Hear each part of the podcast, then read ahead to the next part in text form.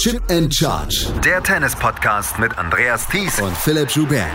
Auf meinsportpodcast.de.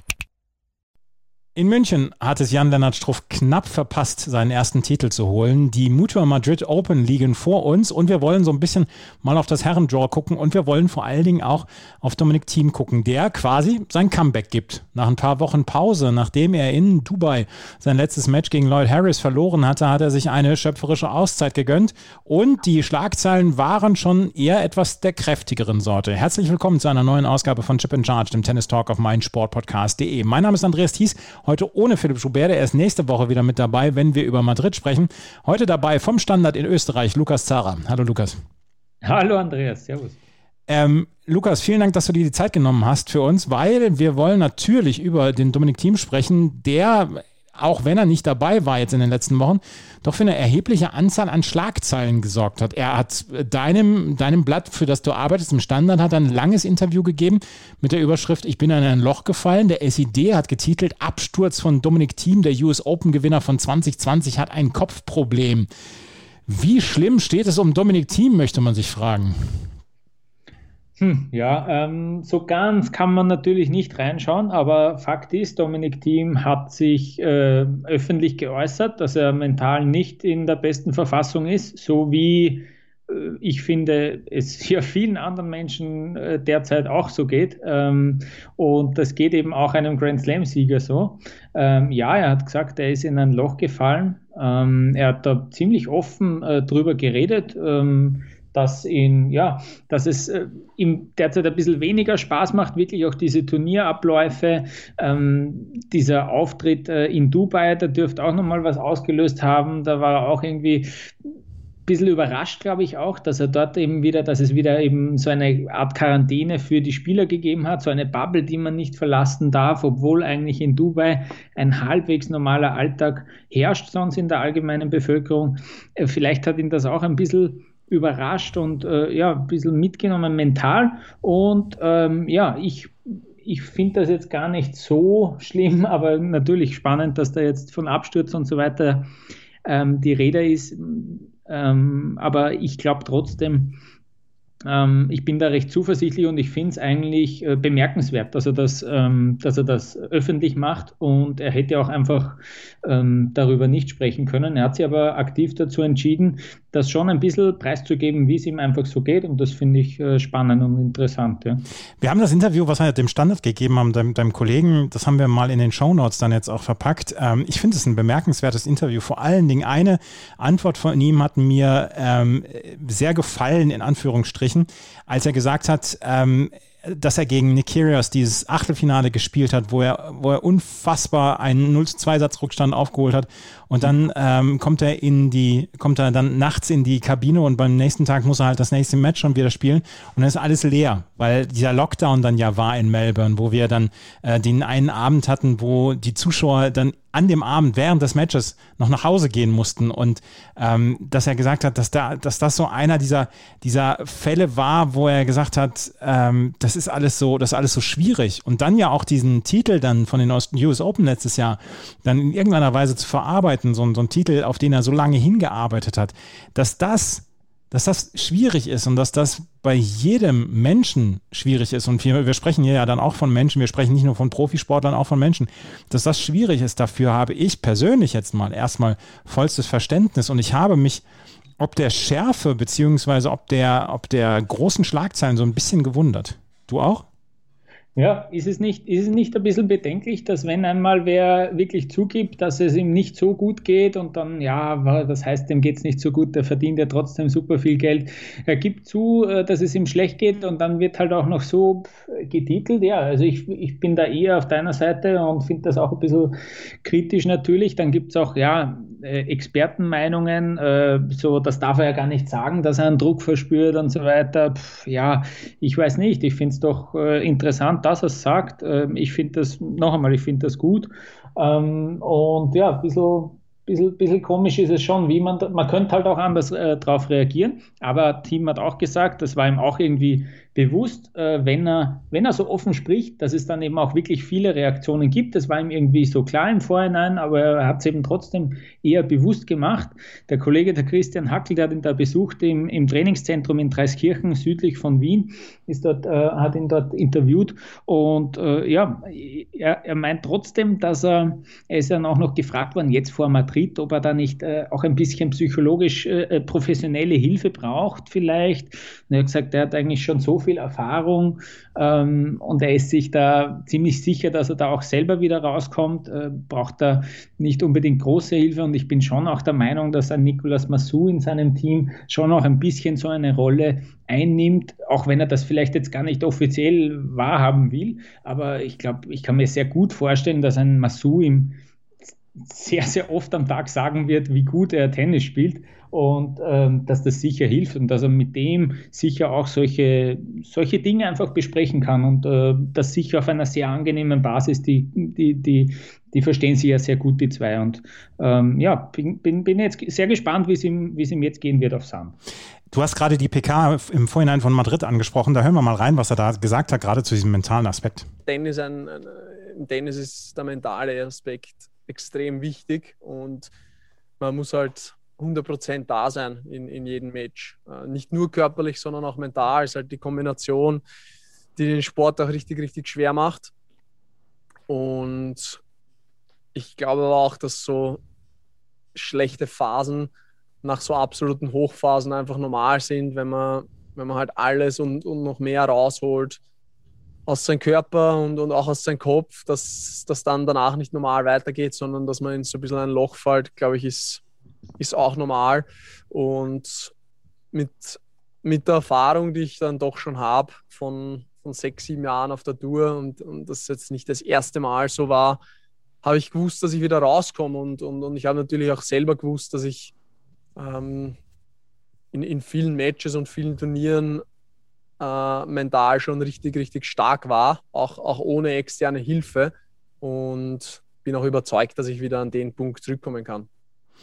Er ist überzeugt, dass er an den Punkt zurückkommen kann. Wie war denn die Reaktion jetzt auf zum Beispiel das, das Interview bei euch im Standard, beziehungsweise wie waren die Reaktionen insgesamt in Österreich? Wird man schon ungeduldig, weil jetzt geht ja eigentlich die richtig starke Phase von Dominik Thiem erst los. Ist da so ein bisschen Nervosität? Ja, wenn er, wenn er bis zum French Open nicht so richtig Match fit wird, was ist dann?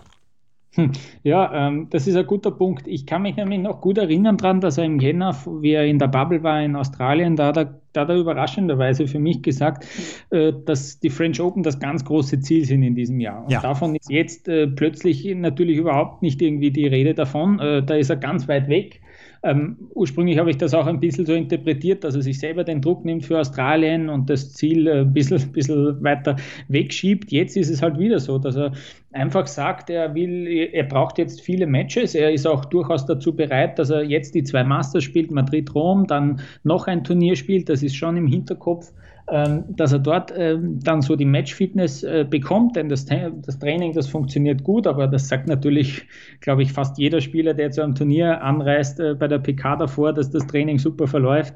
Ähm, und ja, naja, ob jetzt, ob jetzt alle nervös sind in Österreich, äh, es ist es ist doch, ich glaube schon, dass, dass das jetzt spannend wird. Es ist, sind seine ersten Matches auf Sand. Wir wissen, dass er dort sich im Normalfall schon eher äh, gut tut im Vergleich zu anderen, die damit gar nicht äh, zurechtkommen irgendwie mit der Umstellung. Ich denke da an Osaka oder an Medvedev, ja, das ist ja ganz, ganz was anderes bei Dominik Team.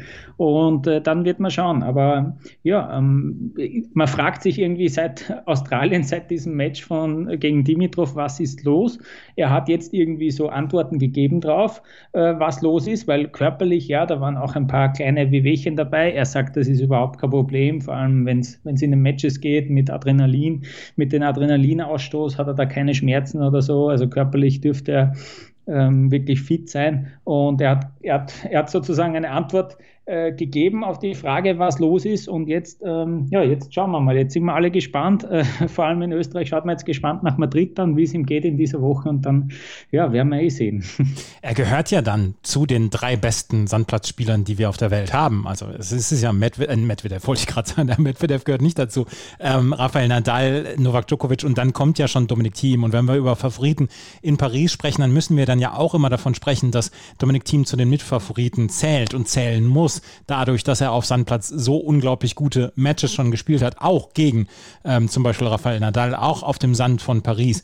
Und das, dass er natürlicherweise dazu mitgezählt werden muss, das, ähm, das steht ja außer Frage. Er trifft jetzt in der ersten oder in seiner ersten Runde auf entweder Pablo Antrora oder Marcus Giron. Das ist jetzt glaube ich, für Dominik Thiem vielleicht sogar ein ganz guter Einstieg gegen einen von zwei Qualifikanten. Und dann könnte es allerdings ähm, schon interessant werden. Jaume Munar, äh, zu dem Zeitpunkt, wo wir aufnehmen, sieht es so aus, als ob er gegen Alex Diminor gewinnt. Lloyd Harris oder Grigor Dimitrov, da könnten wir gleich eine Revanche sehen von Dominik Thiem gegen äh, Gregor Dimitrov in der dritten Runde. Ähm, das könnte ja schon mal gleich ein erster Anlaufpunkt beziehungsweise könnte so ein, so ein erster Hinweis darauf werden, wie die, wie die Form von äh, Dominik Thiem ist. Du hast gesagt, er spielt noch ein Turnier zwischen Rom und Paris. Könnte das dann Belgrad sein, die zweite, das zweite Turnier von dem Novak Djokovic Turnier?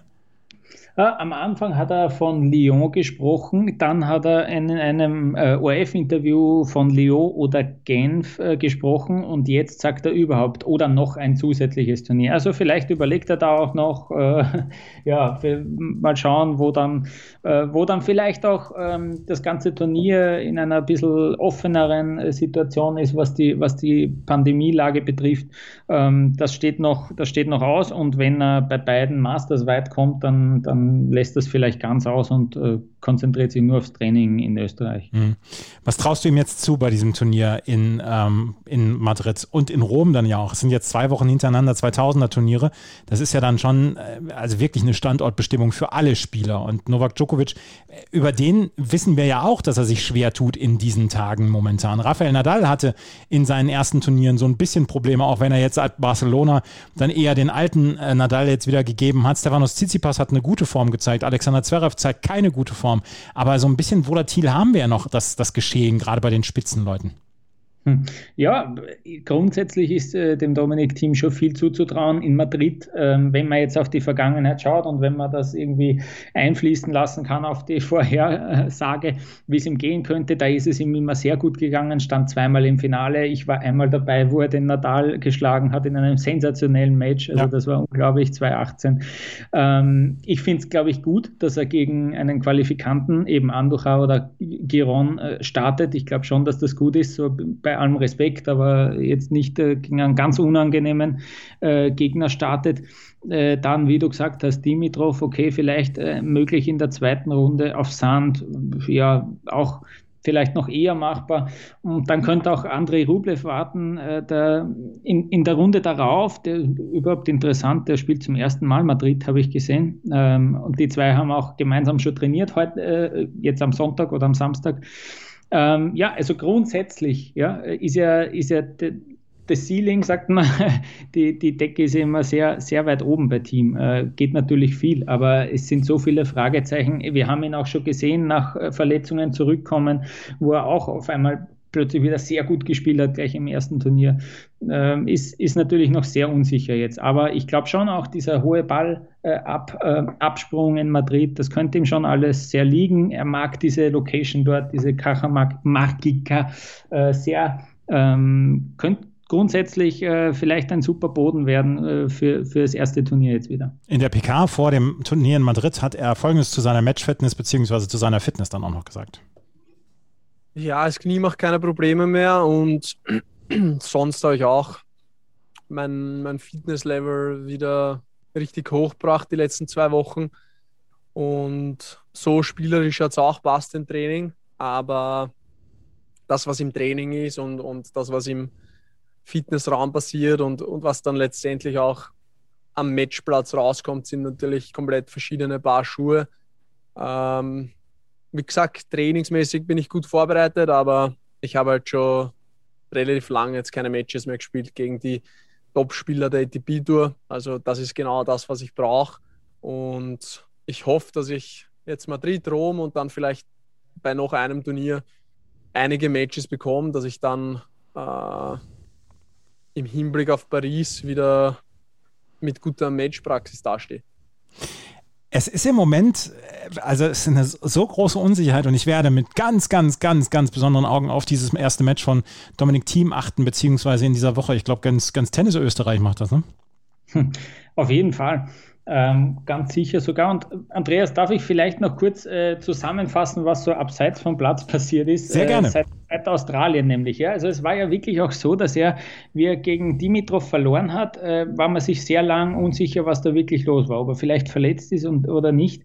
Und dann gab es eigentlich nur eine Reaktion und das war vom Papa-Team, vom Wolfgang-Team, der einen Tag danach so ein bisschen die Situation zusammengefasst hat, auch äh, schon versucht hat zu erklären, dass äh, der Dominik äh, sich einfach mental auch ein bisschen angeschlagen fühlt.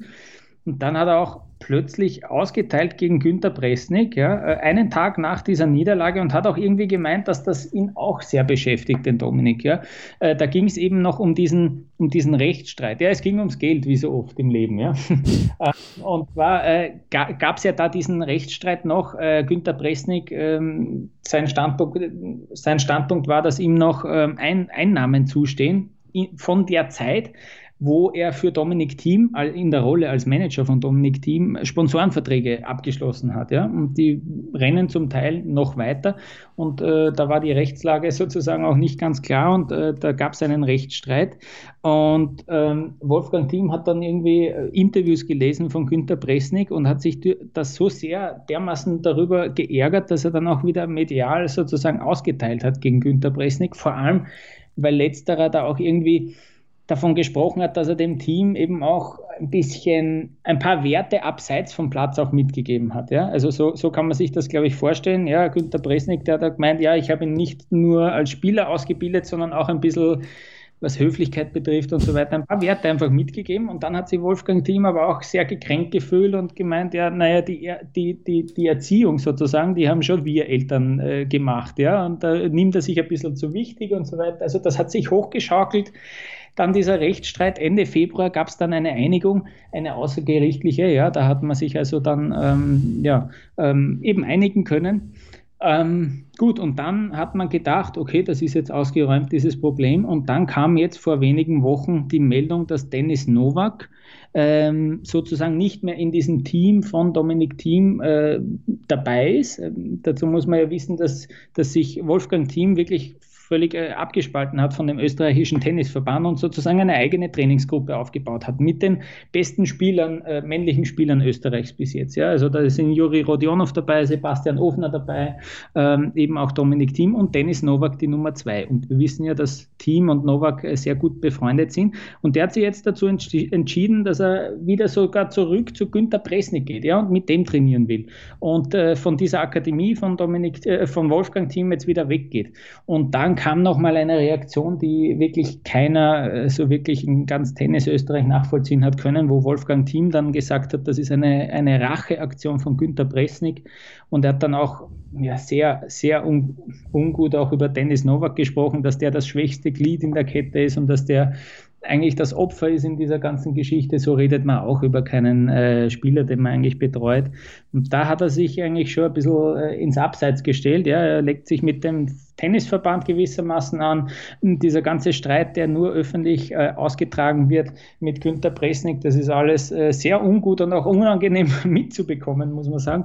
Und äh, ja, das war jetzt ein bisschen länger, aber da hat sich auch einiges getan noch in den letzten Monaten, muss man sagen. Du hast, als sich damals Bresnik und Team getrennt haben, hast du mal getwittert, nicht, dass das jetzt schier wird. Das ist in der Zeit, es ist ganz schön schier geworden, ne? Ja, das ist jetzt schon wie lange her? Das ist schon über zwei Jahre her. Ja. Ähm, und ja, es ist, es ist nach wie vor nicht schön. Ja. Ähm, bin gespannt. Ja. Also Günter Presnik trainiert jetzt, äh, Dennis Novak trainiert ja auch Gael Monfils. Ja. Ähm, überhaupt auch Lukas Neum, also nur ein paar jüngere Österreicher, auch Julia Grabherr, eine, eine gute österreichische Spielerin. Der hat ein paar Schützlinge sozusagen. Und äh, ja, äh, wie du ja, also es ist, äh, man, man, man wünscht sich wirklich, dass die, dass die aufhören, beziehungsweise in letzter Zeit kam es eh nur von einer Seite, sich Nettigkeiten über die Medien auszurichten. Das ist irgendwie unangenehm. Und natürlich kriegt das ein Dominik-Team mit, ja. Und äh, selbst wenn der sagt, er liest irgendwie keine Zeitung oder so, das kriegt man ja trotzdem mit. Und äh, auch das, ob das jetzt wirklich so hilfreich ist, wage ich zu bezweifeln. Es ist auf jeden Fall, also so wie ich Dominik Thiem kennengelernt habe in den letzten Jahren, wenn ich ihn auf Pressekonferenzen, auf Turnieren etc. getroffen habe, hatte der auf mich immer den Eindruck gemacht, er möchte mit dem ganzen Drumherum eigentlich nicht so richtig viel zu tun haben. Er möchte gern Tennis spielen und ansonsten äh, ist er froh, wenn er seine Ruhe hat. Ähm, dass sowas belasten könnte und dass sowas dann vielleicht dann auch noch im Hinterkopf rumschwirrt, das kann ich mir schon gut vorstellen. Mhm. Ja, wie du sagst, also ein extrem, extrem höflicher Mensch natürlich, der Dominik Thiem, muss man echt sagen. Und ja, der Eindruck kann schon stimmen. Das ist jetzt, sind jetzt natürlich nur Vermutungen, dass er vielleicht echt einer ist, der Konflikten eher aus dem Weg geht, wie du sagst, äh, nichts damit zu tun haben wollen, äh, ist ihm eigentlich lieber. Ja, und wie gesagt, also da, da geht es um einen Vater und äh, der streitet sich mit dem Coach, der ihn äh, ewig lang, Ewigkeiten äh, trainiert hat. Also das sind sehr nahe Bezugspersonen. Äh, das ist natürlich äußerst unangenehm und die ganze Welt oder zumindest ganz Österreich schaut zu dabei ja, oder kriegt alles mit. Also das ist äh, höchst unangenehm, muss man sagen. Lass uns uns gerade mal einen Blick werfen auf das Turnier in ähm, in Madrid. Rafael Nadal mhm. ist an eins gesetzt. Daniel Medvedev ist an zwei gesetzt. Novak Djokovic ist nicht dabei, hat schon abgesagt. Auch der im Moment äh, nach seiner Niederlage gegen Karatsev in Belgrad auch eher ja im Moment so ein bisschen auf der Suche, möchte man meinen. Dominik Thiem an drei gesetzt, Stefanos Tsitsipas an vier, Alexander Zverev an fünf. Äh, was, was glaubst du bei diesem Turnier? Natürlich geht der Sieg nur über Rafael Nadal, aber äh, was glaubst du, was bei diesem Turnier rauskommen wird? Sehen wir Daniel Medvedev den Sandplatz-Spezialisten oder ähm, hm. was für, was für Stories erwartest du in diesem Turnier? Auf, auf das wird natürlich jeder schauen. Ist das erste Match auf Sand, ja. Nach dem Monte Carlo wäre er eigentlich bereit gewesen. Dann die, äh, der positive Covid-Test. Äh, also Medvedev auch viele Fragezeichen eigentlich. Äh, Tsitsipas unglaublich stark. Äh, ja, Monte Carlo und in Barcelona sich äh, wirklich sehr stark präsentiert. Ähm, ich finde vielleicht auch Außenseiter-Tipp äh, Matteo Berrettini ganz unten im, im Raster drin. Der ist da in dem Zweig von Daniel Medvedev. Das wäre ein Viertelfinalgegner.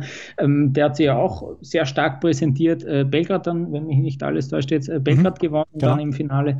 Ähm, ja, ähm, da, da, sind, da sind doch einige Kandidaten. Es ist vielleicht offener als äh, in, den, in den Jahren zuvor, wie du auch gesagt hast. Auch was macht, was macht dann ein Zverev? Wie, wie gut geht es dem eigentlich? Auch ein bisschen körperlich angeschlagen. Ähm, ja, es sind ein paar dabei, wo man jetzt nicht allzu überrascht wäre, wenn sie dieses Turnier gewinnen. Ähm, aber es gibt eben deutlich mehr Kandidaten, finde ich, als in den vergangenen Jahren. Die untere Hälfte ist äh, für mich die deutlich schwächere als die obere Hälfte. Mhm. Dort Nadal, Zverev, Team, Rublev in der unteren Hälfte Diego Schwarzmann, Stefanos Tsitsipas wahrscheinlich als der große Favorit in der unteren Hälfte, aber Dani Medvedev zum Beispiel, der noch nicht so richtig viel gerissen hat. Felix Auger-Aliassime, der auch immer mal wieder Probleme hat. Dennis Shapovalov könnte man eine ganze Menge zutrauen ähm, während dieses Turniers. Der hatte eine starke erste Runde. Äh, Pablo Carreño Busta, wenn Fabio Fonini Bock hat, vielleicht zweite Runde gegen Matteo Berrettini, das könnte ein kleines Highlight werden.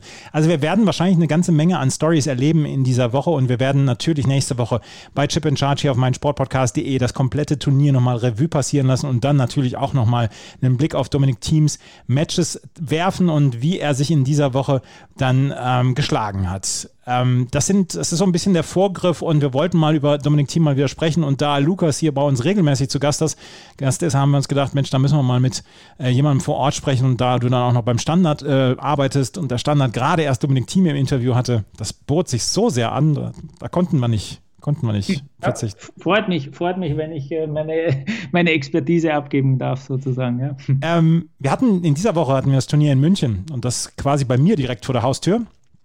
In den ersten Tagen wunderbares Wetter. Wir hatten hier auch schon mal Schnee in der ersten Runde.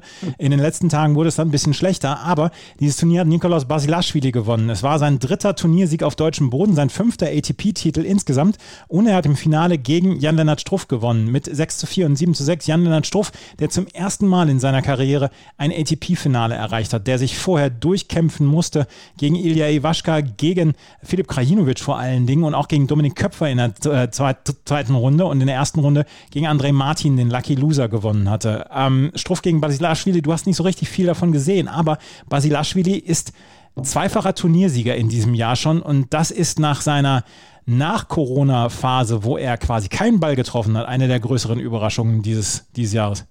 Mhm. Dieser, ja, er ist natürlich ein irrsinniger Hard-Hitter, ja, ähm, wenn der wenn der ähm, das Feld trifft, äh, dann ist es, dann wird es für jeden schwer.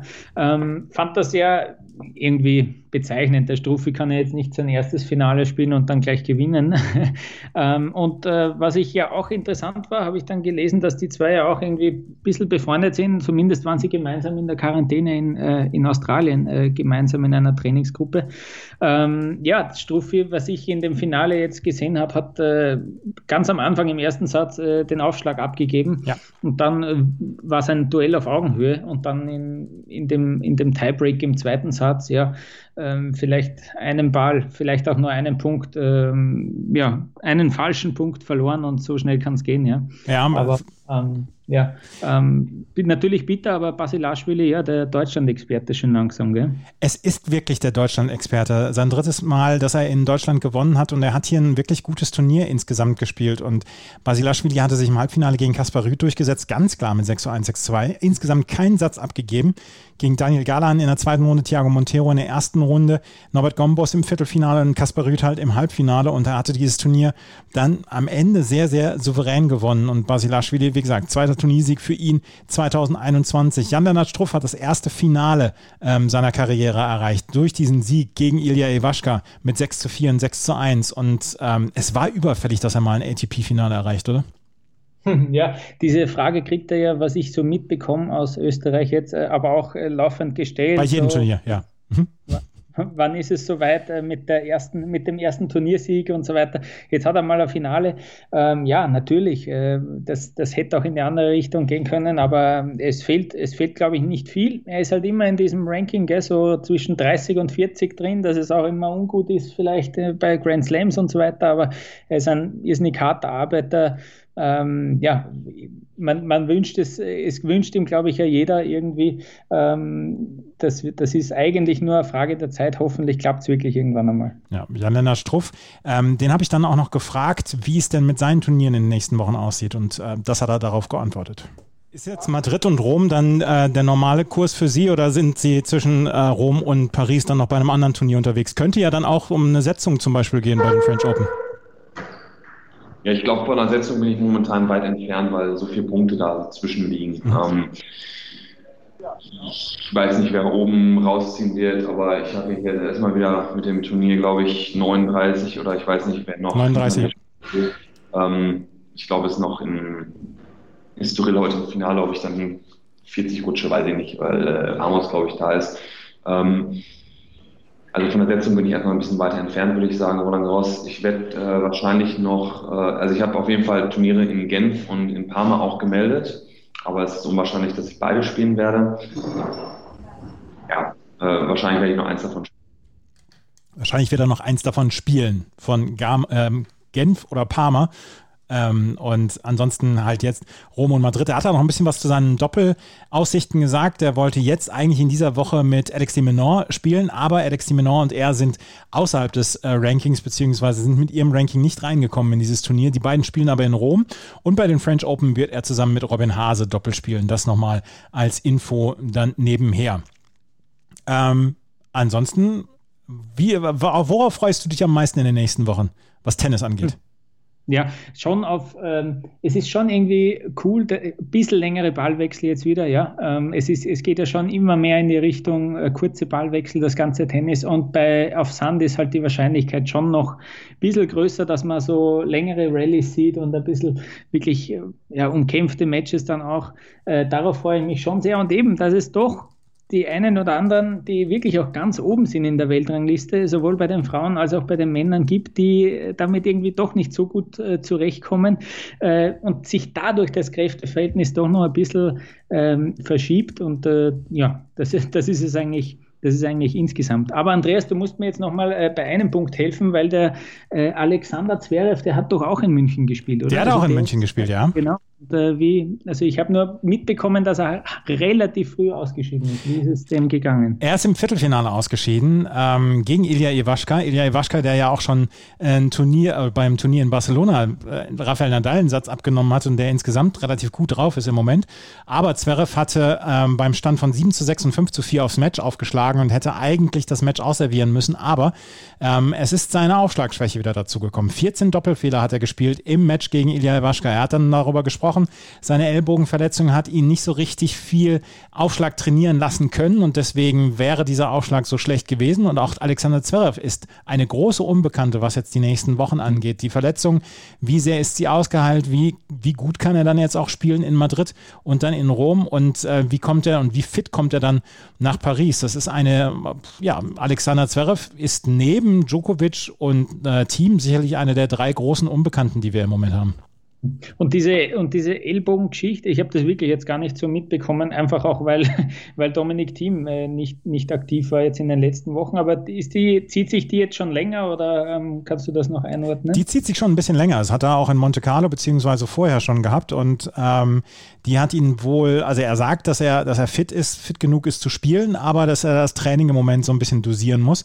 Und ähm, da er ja dann auch einer ist, der sehr viel trainiert, könnte ich mir vorstellen, dass das im Moment dann auch so ein bisschen auf die Leistung sich auswirkt. Er hat in der ersten Runde gegen Ricardas Berankis hat er ordentlich gespielt. Gegen Ilya Iwaschka ist er dann, wenn er, wo er gesehen hat, ja, das funktioniert hier alles nicht so richtig, ist er dann auch so sehr passiv geworden und dann ist er so ein bisschen in alte Muster wieder verfallen.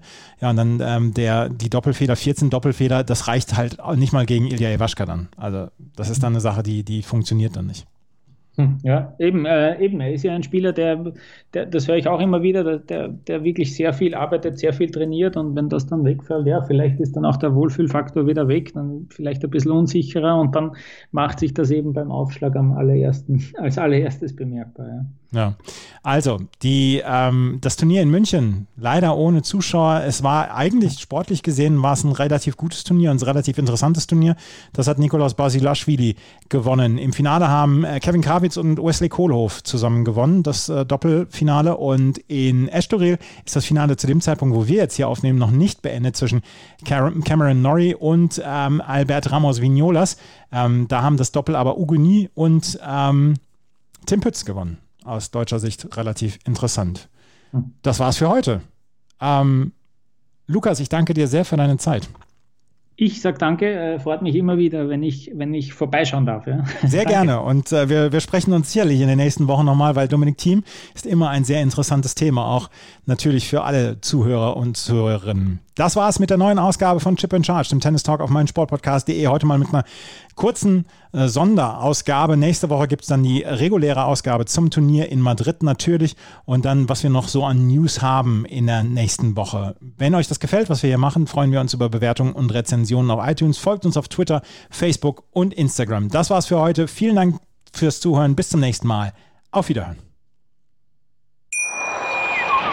Wie viele Kaffees waren es heute schon? Kaffee spielt im Leben vieler eine sehr große Rolle. Und das nicht nur zu Hause oder im Café, sondern auch am Arbeitsplatz. Dafür gibt es Lavazza Professional. Kaffee am Arbeitsplatz, der genauso lecker schmeckt wie in eurem Lieblingscafé. Die perfekte Kaffeelösung für jede Art von Unternehmen. Klein, mittel, groß. Ihr habt auf jeden Fall einen Kaffee, der schmeckt. Die richtige Motivation für eure Arbeitstage. Alle Infos zu Lavazza Professional findet ihr auf lavazzapro.de mit allen Kaffeelösungen für euer Büro. Ich habe mich natürlich schockverliebt, weil die war wirklich ganz, ganz klein. So begann die Mensch-Hund-Beziehung zwischen Christina und Tierschutz und Frieda. Und wie es danach, nach dem ersten Moment der Verliebtheit, so weiterging und welche Klippen es danach zu umschiffen galt, das hört ihr in der neuen Ausgabe von Iswas Dog, dem Podcast für harmonische Mensch-Hund-Beziehungen. Iswas Dog? Mit Malte Asmus. Überall, wo es Podcasts gibt. Chip and Charge. Der Tennis-Podcast mit Andreas Thies und Philipp Joubert. Auf meinsportpodcast.de.